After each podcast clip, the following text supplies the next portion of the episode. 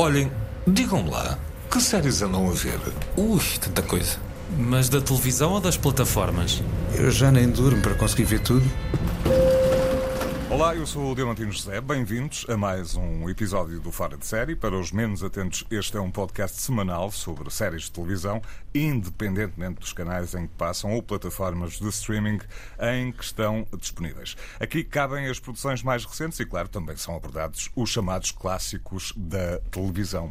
Comigo estão os suspeitos do costume, Nuno Galopim. Eu sempre gostei de thrillers políticos e, sobretudo, quando têm temperos de conspiração. E há qualquer coisa que se começa a desenhar desde o princípio, não vamos fazer spoiler como sempre, uhum. mas percebemos que no primeiro episódio é lançada a trama e que tem a ver com o facto de haver um navio uh, britânico bombardeado uh, perto do Irão. Daniel Mota. Eu sinto que o The Bear é uma espécie de ataque de ansiedade ou ataque de pânico traduzido para, para a película. Rui Alves de Souza, radialista na Antena 1. O tio Herman está muito bem com o tal canal. Ainda hoje eh, percebe-se que ele tem um, pronto, um grande orgulho uh, pelo projeto. E a uh, nossa primeira convidada, a radialista da Antena 3 e Antena 1, também DJ e consumidora de séries. É isto, Isilda Sanches? Olá, olá, boa tarde. Uh, é isso, acho que sim. Acho que me revejo na, nessa breve sinopse da,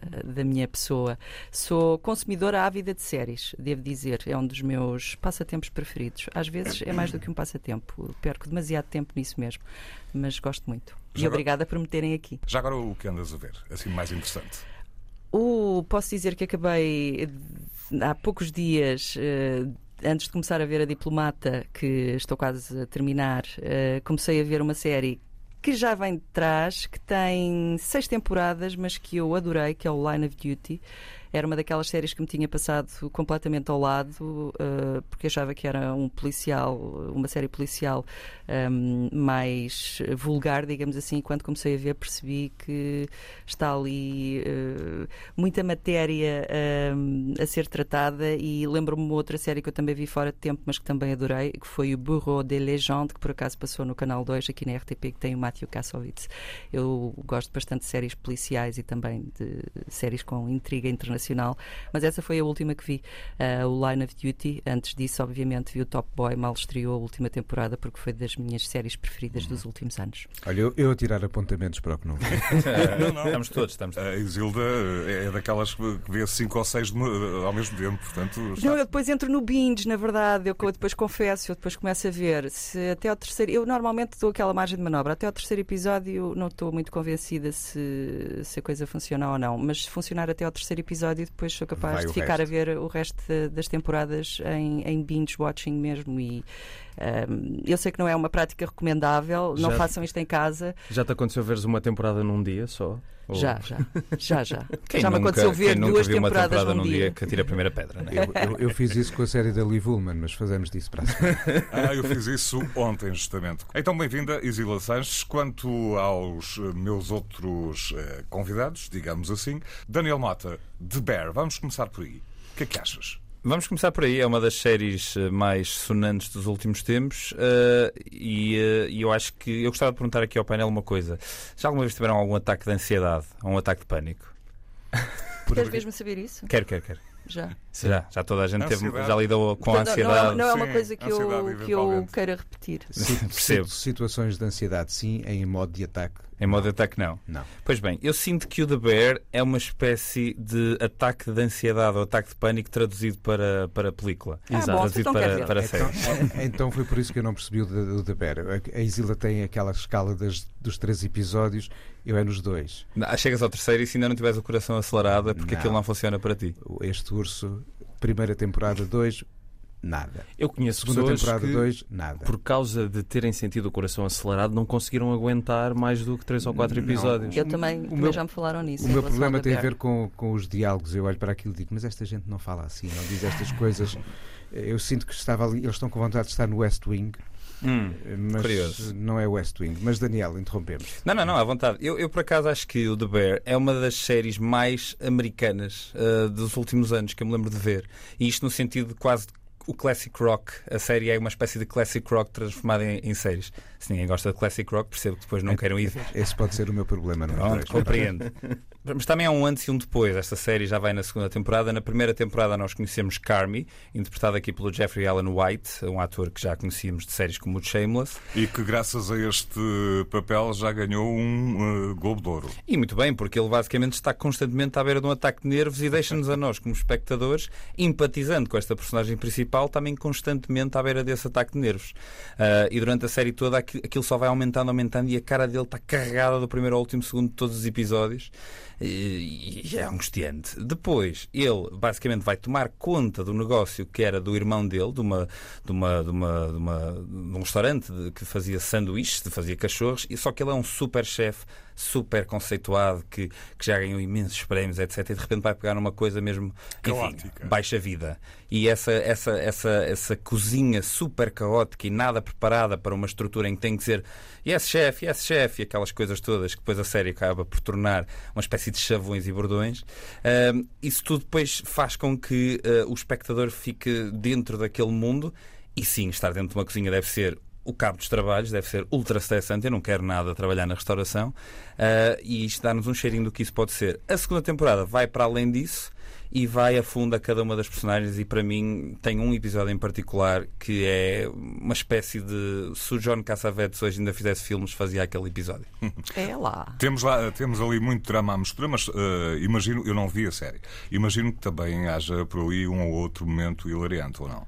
Sim a série tem, tem algum equilíbrio nesse sentido vai tendo alguns momentos uh, divertidos mas o ponto da série não é exatamente a diversão, é essa tensão. Há inclusive um episódio na primeira temporada. É mais o humor também que sai dessa tensão. Exatamente, da, exato, tensão. o humor desconfortável da própria de estarem pessoas em confronto e em tensão umas com as outras. E o facto das personagens, na minha opinião, serem americanas, com tudo o que isso tem de exagerados, de grandiosos, de, de tudo, do que são os americanos. E, e eu acho que é. Não há assim tantas séries que sejam profundamente americanas. E esta série é.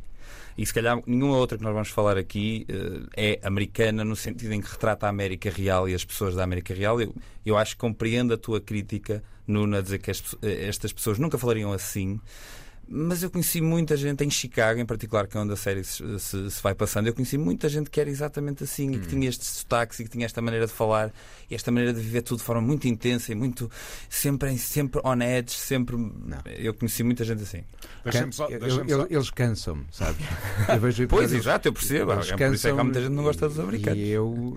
Não, o problema não tem a ver com os americanos, tem a ver com esta série. Deixa-me é, só introduzir. Por isso eu passo. Deixa-me só introduzir aqui um clipe da série para quem nos está a ouvir ouvir perceber um bocadinho mais do que estamos a falar. Ibra, make sandwiches. Don't stop making fucking sandwiches. Yes, chef. I'm gonna make three sections, okay? They're gonna be wet, hot, and sweet. All right, I'm going to take green tape, make those sections. Louis, I want you to get the sandwiches, put them in the corresponding sections. Okay, yeah, yeah. Yo, sweet, bag, sharpie, label that shit, please. Daniel, aqui está o tal ambiente que falavas e o mal feitio. E o mal feitio. E eu já fiquei cansado. Pronto, pronto percebo. Eu, eu, a mim isto eh, faz-me qualquer coisa. Há séries que eu vejo e fico cansado porque, enfim, não está acontecendo nada durante uma hora. Mas cada qual com a sua. Não é que só é que a questão dizem de... da série já agora? É... Olha, boa questão. Boa por questão, acaso, por acaso, não sei.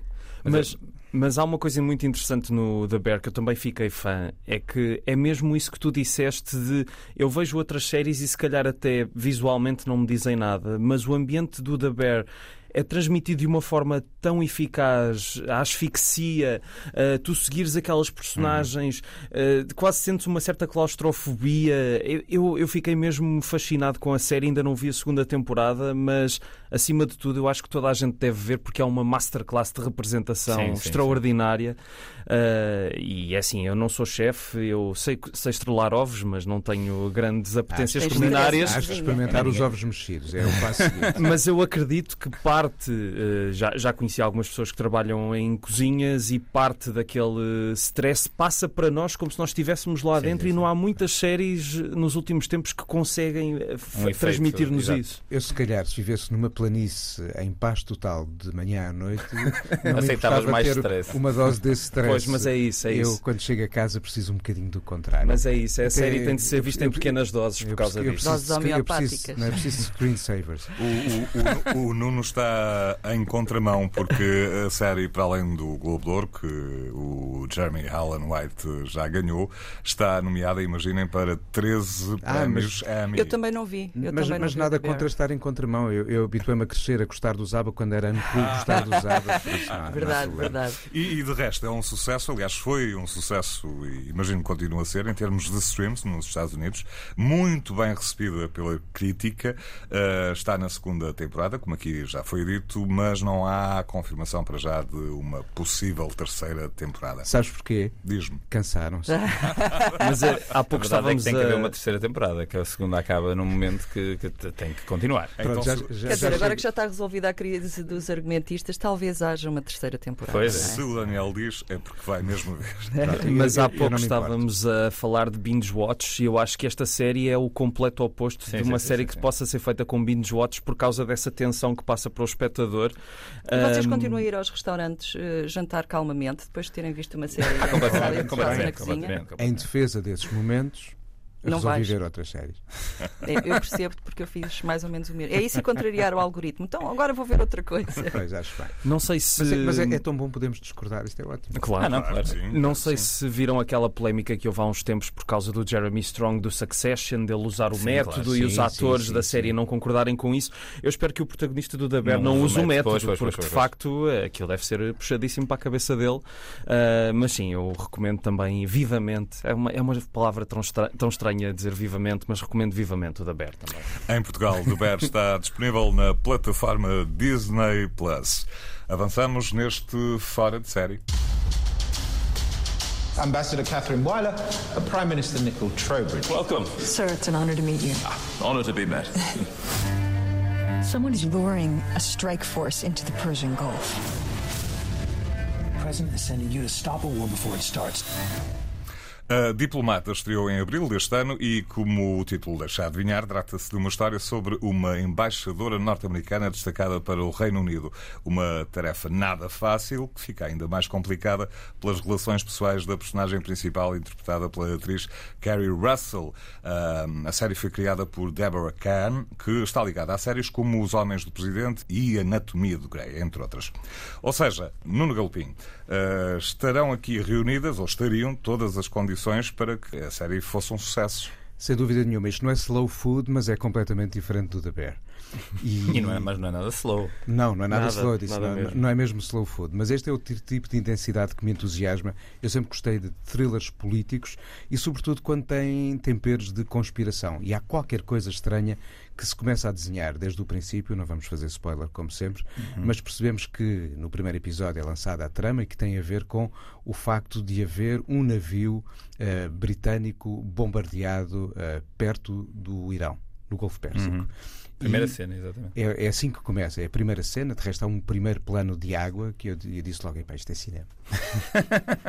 de resto, esta série tem valores de produção cinematográficos. Uh, mas a história depois acompanha o momento da deslocação de Washington para Londres de uma nova embaixadora, o seu marido, que é um antigo diplomata que conhece toda a gente e que às vezes parece ou não ser um imbecil, também não vou dizer aqui muito mais, mas há depois uma outra trama que nós acompanhamos e ela não sabe disso, é que ela também está a ser observada para eventualmente ocupar o cargo de vice-presidente dos Estados Unidos. E com todo, toda esta parafernália de possibilidades em cena, está aqui lançada uma série que tem um bocadinho do Homeland uhum. e de resto a própria Deborah, a, a autora Deborah Kahn, ela escreveu as duas últimas temporadas do Homeland e esteve ligada à produção dessas últimas temporadas.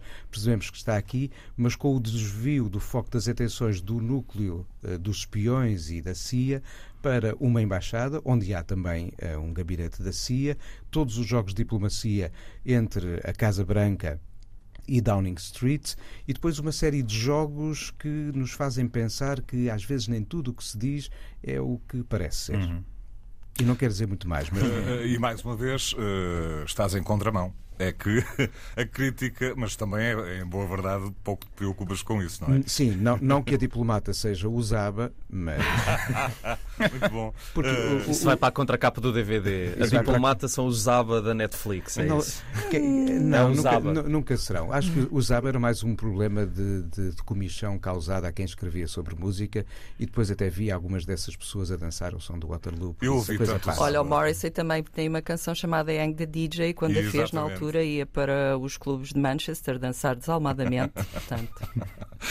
Estava eu a dizer que a crítica não, não, foi, não foi nada simpática com, com a diplomata, com a série. Uh, Escreveu-se que era uma série demasiado simplista, concordam?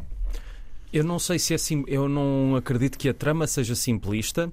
Eu tenho um problema com a série que, que é exatamente o oposto do, do The Bear, que é eu vejo os primeiros minutos de uma série como o The Bear e sinto-me estimulado com o que estou a ver. Uhum. Sinto que a forma e o conteúdo estão bem casados.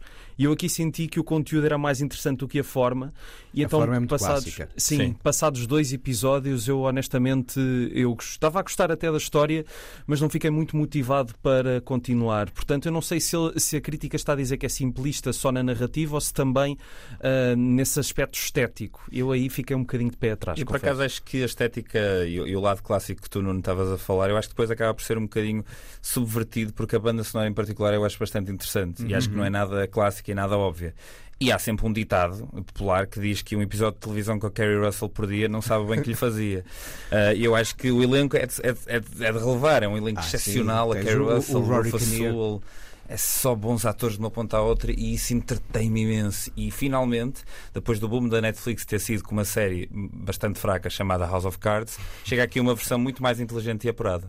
Sim, porque a tal ideia de uma trama de conspiração que é diferente do House of Cards está no DNA da, da diplomata. É o tal ponto de separação entre o que podia ser um Homeland 2.0 ou menos 2.0 para quem pois, não gosta. Pois. Uh, está aí assim. Mas Isilda, tu também estás a ver a diplomata. Era isso que eu ia dizer, vamos deixar uh, falar a senhora. Eu, obrigada, obrigada. Sendo, sendo uh, uma série que se chama A Diplomata e que, cuja protagonista é uma mulher, acho que também me chamou a atenção por causa disso e, e fui tentar perceber se era feita de maneira diferente por ela ser uma mulher. E por acaso acho que sim, acho que eles construíram uma personagem feminina uh, improvável, mas credível, sobretudo credível fora dos estereótipos da, do cinema e da televisão. Ela não é não não se veste propriamente bem, tem o cabelo sempre num estado lastimável, há que dizê-lo, não se penteia durante os episódios todos, está oleoso. Eu identifico-me com ela logo aí. Não, ela, ela tem um ar bastante desleixado, só quer vestir fatos pretos, não quer usar uh, uh, roupa de gala, embora uh, faça boa figura com ela. Um, é extremamente ágil no, no jogo político, é muito hábil também a, a manobrar nos bastidores e tem uma relação, uma dinâmica de relação, acho que é melhor dizer assim, com o marido, que é, é, é muito interessante. E acho que essa dicotomia entre, por um lado, termos uh, toda a intriga geopolítica e diplomática e de política internacional e, do outro lado, termos a história das relações dos casais, porque depois acabam por ser dois casais, eu acho que isso dá, um, dá uma outra dimensão a este tipo de séries e acho que foi por aí que, hum, que eu depois fui agarrada Obviamente também me interessou todo o jogo político e acho que eles também conseguiram introduzir alguns elementos desconstrucionistas, digamos assim, que têm a ver com o comportamento assim um bocado apatetado dela uhum. e do uh, secretário de Estado inglês e acho que aquilo resulta é são pequenos momentos de humor que não chegam a ser comédia, mas que acabam por funcionar como uma espécie de, de comic relief momentâneo que funciona. E estou a achar a série interessante. Não acho incrível, não vai para o meu top de, melhores séries de sempre. Top 300. Mas, mas acho que das séries que vi este ano e destas séries que têm mulheres em lugares de protagonismo é das mais interessantes e é das mais ricas porque tem, tem vários níveis, tem várias nuances, não, não é tão estereotipada como é normal. Eu acho que concordo contigo, não acho que é, seja um, está longe de um Succession, está longe de um Homeland sim, também sim. para mim, ou de um The Wire ainda mais, mas. Hum Pronto, se a outra para mim era uma maionese deslaçada, aqui assim já há um prato mais composto. Mas eu acho que vale a pena ir para lá dos dois episódios, porque acho que vale. realmente a série só começa a ter densidade de facto interessante para ir a partir do quarto. Sim, mas atenção, eu quando... não disse que não tinha gostado. É, quando... A questão é. Um, não te atraiu. não me atraiu, exatamente. Mas, sim, sim. mas, até tu focaste em um aspecto, Isilda, que foi o que mais me interessou na série, que é a química entre o casal. Uh, eu, quando começo a ver thrillers políticos, quer seja no cinema ou na televisão, acabo sempre por me desviar mais da intriga geopolítica e concentrar-me nas personagens, e de facto aqui as personagens são muito boas. Uh, mas eu senti que depois de dois episódios, que é o que me acontece com muitas séries, até que são muito aplaudidas uhum. pelo público e pela crítica, fiquei, ok, estou, estou satisfeito por agora, mas talvez um dia volte, não digo que não. O que, sim, sim. O, o, que me encantou foi a forma como aos poucos nos começamos a perceber de que há aqui qualquer coisa que não está a ser bem contada. Aqui, nunca, nunca está é? a ser bem contada. Há, há, aqui qualquer história, há aqui um subtexto que está a passar a leste das atenções de todos dentro da narrativa. E à medida que os episódios progridem, começamos a perceber que se calhar ali há qualquer coisa muito grave que aconteceu e que alguém não quer que se saiba. Eu não posso dizer mesmo. Uma boa notícia para a Isilda e para o Nuno, razoável para o Daniel e para o Rui, se não estou errado. Não, o Rui vai ter de ver mais episódios. Não, não, é, eu não tenho nada contra, pelo amor de Deus. É, muito é, sucesso, muito sucesso é para a série. Já está confirmada oficialmente uma segunda temporada para. Hum, a Diplomata. A série está disponível, como já aqui se falou, na Netflix. E agora está na altura de recuarmos no tempo e cantarmos o tal canal. Uh, vamos até ali ao início da década de 1980. A série foi emitida entre 1983 e 1984, autoria de Herman José, um marco na forma de fazer comédia em televisão e que viria a consagrar definitivamente o nome do autor como um dos maiores talentos criativos do humor nacional. Ele próprio explica como surgiu o título da série. Vamos ouvir. Para mim tinha de ser o terceiro canal, porque fazia-me tanto sentido. Se havia o primeiro, o segundo e o terceiro. Que maçada, mas foi um desgosto. E depois o, o nome estava tomado por qualquer entidade daquelas que não dá para voltar atrás, eu não sei o que era. E escolhi o tal canal um bocado com aquela tristeza, como um jovem empreendedor recebe uma lista de, de, nomes de empresas que são todas ridículas, sabe? Sim. Havia várias coisas, o melhor canal, o não sei que canal, o, o, terceiro não sei quê, e de repente no meio daquilo tudo havia o tal canal que apesar de tudo foi o que começou melhor. Hoje à distância acho que é infinitamente, infinitamente melhor que o terceiro canal. Rui Alves de Souza, foste tu que conversaste com, com o Herman José. Portanto, vou começar por ti. O tio Herman está de bem com o passado e, em concreto, com o tal canal? O tio Herman está muito bem com o tal canal. Ainda hoje eh, percebe-se que ele tem um, pronto, um grande orgulho uh, pelo projeto, não só porque foi, como tu bem disseste, assim, a pedrada no charco que o revelou de, definitivamente ao público português, mas também porque, como eu lhe disse no final dessa conversa, que em breve vamos poder ouvir na Antena 1, é que o, o tal canal continua muito bom. Uh, uhum. Para as duas ou três pessoas que nunca ouviram falar uh, do tal canal, uh, digamos que cada episódio é a emissão desse terceiro canal fictício, um canal privado criado no início dos anos 80, portanto não havia nem SIC, nem TVI, nem sequer canais por cabo, e ao longo de cada, cada emissão do tal canal vamos acompanhando vários programas com personagens que se tornaram célebres. Temos o segmento do Cozinho para o Povo, uh, esse, esse belo trocadilho. Ah, pai, pôs, pôs a paprika no mapa das atenções. Imensa paprika. Mas atenção que a paprika não era a paprika que ela, ela usava não. sempre uma coisa que de facto não era paprika, não, tipo era, azeite. Era Exatamente. E, não, e podemos, paprika, não. não. podemos esquecer o Oliveira Casca. O Oliveira Casca. O, o empresário analfabeto e egocêntrico. E, e que era dono de todas todas as lojas que patrocinavam todos os segmentos do tal canal, também é importante e se na ficha técnica dos programas era tudo Oliveira Casca. Tanto que hoje quando há aquelas pessoas que fazem tudo, eu digo que está uma produção Oliveira Casca. Mas por falar em fichas técnicas, eh, eu também falei sobre isto com o Herman, porque no Diário de Marilu, que é a novela dentro do tal canal, se repararem bem, e aconselho a verem outra vez, a ficha técnica é, é a coisa mais bizarra que já aconteceu na vida, porque tem olha nomes. No, olha o foguete, António Sala, Ponte na Bicha, tem assim coisas completamente. E, e, o que é curioso em ver o tal canal hoje é que não só mantém-se muito bom mesmo e, e muito eficaz no seu humor, mas também mantém-se muito original e eu duvido que em Portugal se tenha feito algo tão irreverente uhum. uh, daí para a frente. Houve coisas muito boas, claro, mas não desta dimensão e não deste risco, mas... até dentro da própria televisão generalista. É verdade, eu acho que há um antes e um pós o tal canal na história do humor televisivo em Portugal. E Rui, tu quando nasceste já o tal canal cá estava. Sim. Ou seja, é, é, engraçado ver como, apesar desta experiência televisiva ter nascido antes do tempo de vida do Rui, é, este humor ainda faz sentido 40 anos depois. Exatamente. É? Eu e a Zila e tu, Diamantino, vimos sim. isto sim, sim, na altura. O Daniel também, também. também não estava cá. É um, e era um, acontecimento. É um mais novo. Era um acontecimento. Era. Quando então se voltava às aulas, to, todos nós tínhamos uh, histórias para comentar do, sobre o tal canal. Atenção que a série foi emitida pela RTP em outubro de 1983, em horário nobre. Portanto, Às oito e meia da noite, depois do telejornal. Logo a seguir ao telejornal. Toda a gente via o tal canal. E o tal canal refletia muito sobre o que era o cotidiano do Portugal televisivo da altura. Uhum. É claro que há aqui assim algumas ligações já, alguma escrita de rádio que o Hermano José fazia à altura. O Rebel Perday Zonin, que era, e a, e a o programa, um programa excelente. E a, flor, é e, a flor, e a flor do éter também. Sim, a flor Ou seja, há aqui eco já de uma escrita de humor que tinham tido... E algumas personagens um, vieram daí, exatamente. E algumas personagens vinham daí.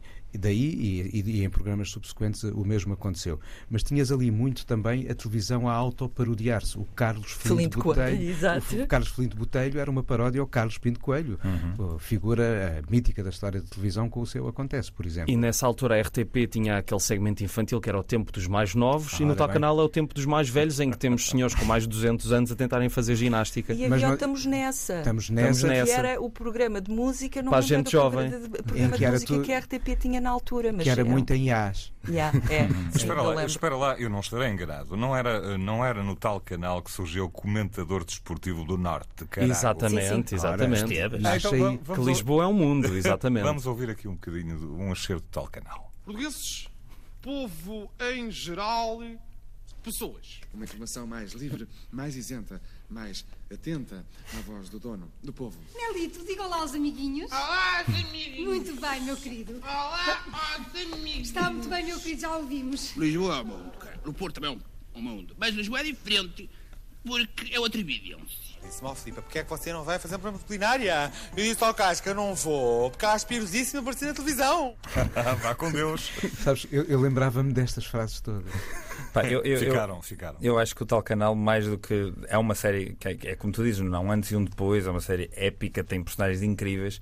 Mas se há coisa que para mim fica de tal canal, e eu também, obviamente, vi depois de nascer e vi há muito menos tempo do que as pessoas neste painel, uh, se há coisa que me fica de tal canal é que tem, e acho que é a coisa mais intemporal, é que o Herman é um performer absolutamente incrível. Sem dúvida. A qualidade do timing, o humor físico, a entrega que ele tem, tudo o que nós acabamos de ouvir são, são frases ditas pelo mesmo ator. Exatamente. Sim, e a capacidade de Muito olhar para, o, para o presente e trabalhar sobre o presente. Exatamente. O Tony Silva já era um bocado isso, que sim, vem, sim. vinha do Passeio dos Alegres. Exatamente. E en, encontra aqui um espaço de outro e maior protagonismo, mas da mesma forma ainda a brincar através das músicas sobre o que era o nosso cotidiano. Mas são aulas, são aulas de representação sim, sim, de comédia. Sim, eh, o timing, o controle do espaço, o controle do físico. Há sketches que não têm quase texto nenhum.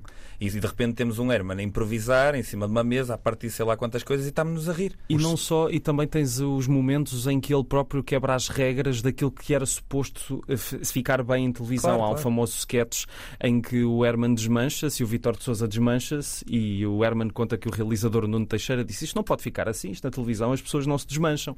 Mas ele conseguiu levar a sua avante e depois, mais tarde, o Nuno Teixeira deu-lhe razão, porque o tal canal foi uma quebra de regras em tudo uhum.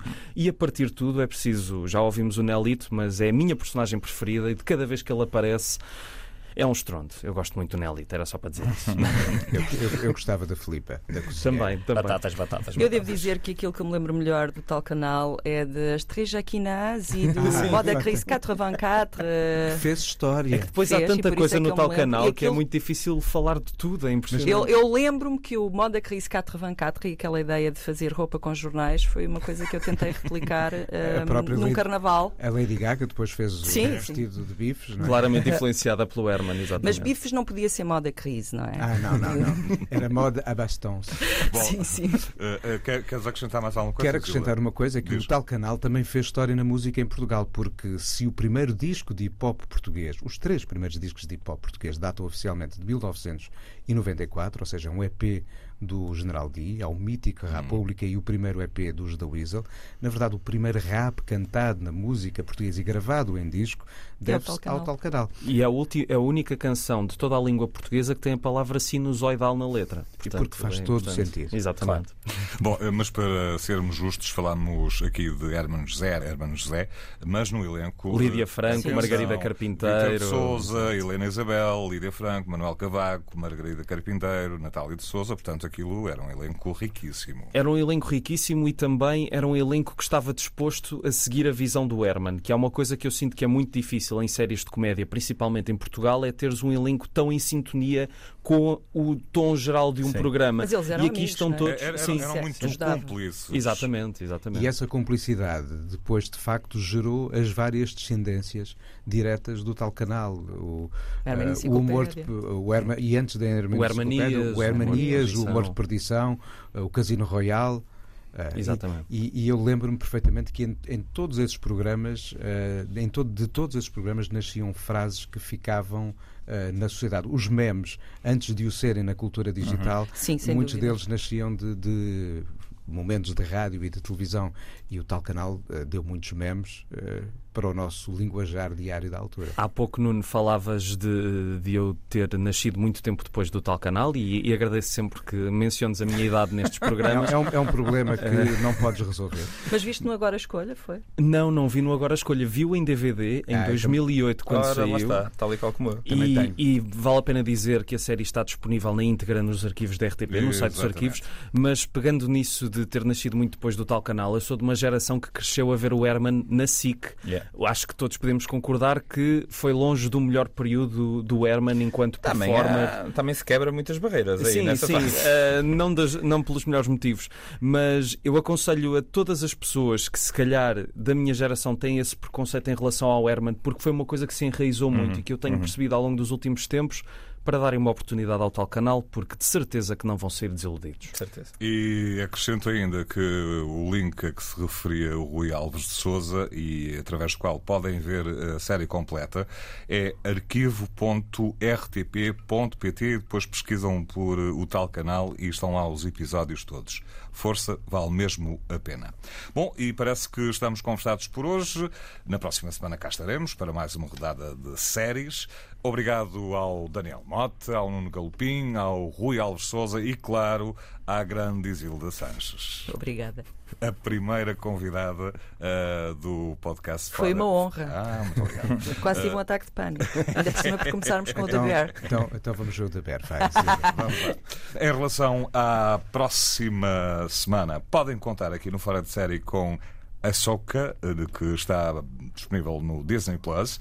Liv Allman, atenção a este documentário, ou a esta série de documentário, uma estrada menos percorrida, e vamos revisitar o fantástico Alô, Alô. Só vou dizer isto uma vez. Obrigado a todos. Obrigado. Obrigada. Nos próximos dias vão estrear a segunda temporada de Loki da Marvel Studios, estará disponível na Disney Plus. Mentiras Passageiras, uma nova série espanhola de ficção na Sky Showtime. Na Netflix vai surgir a série de terror A Queda da Casa de Usher, baseada num conto de Edgar Allan Poe. E eh, Boa Noite Mundo, série de animação japonesa. Obrigado a todos por terem a paciência de nos ouvirem. E boas séries.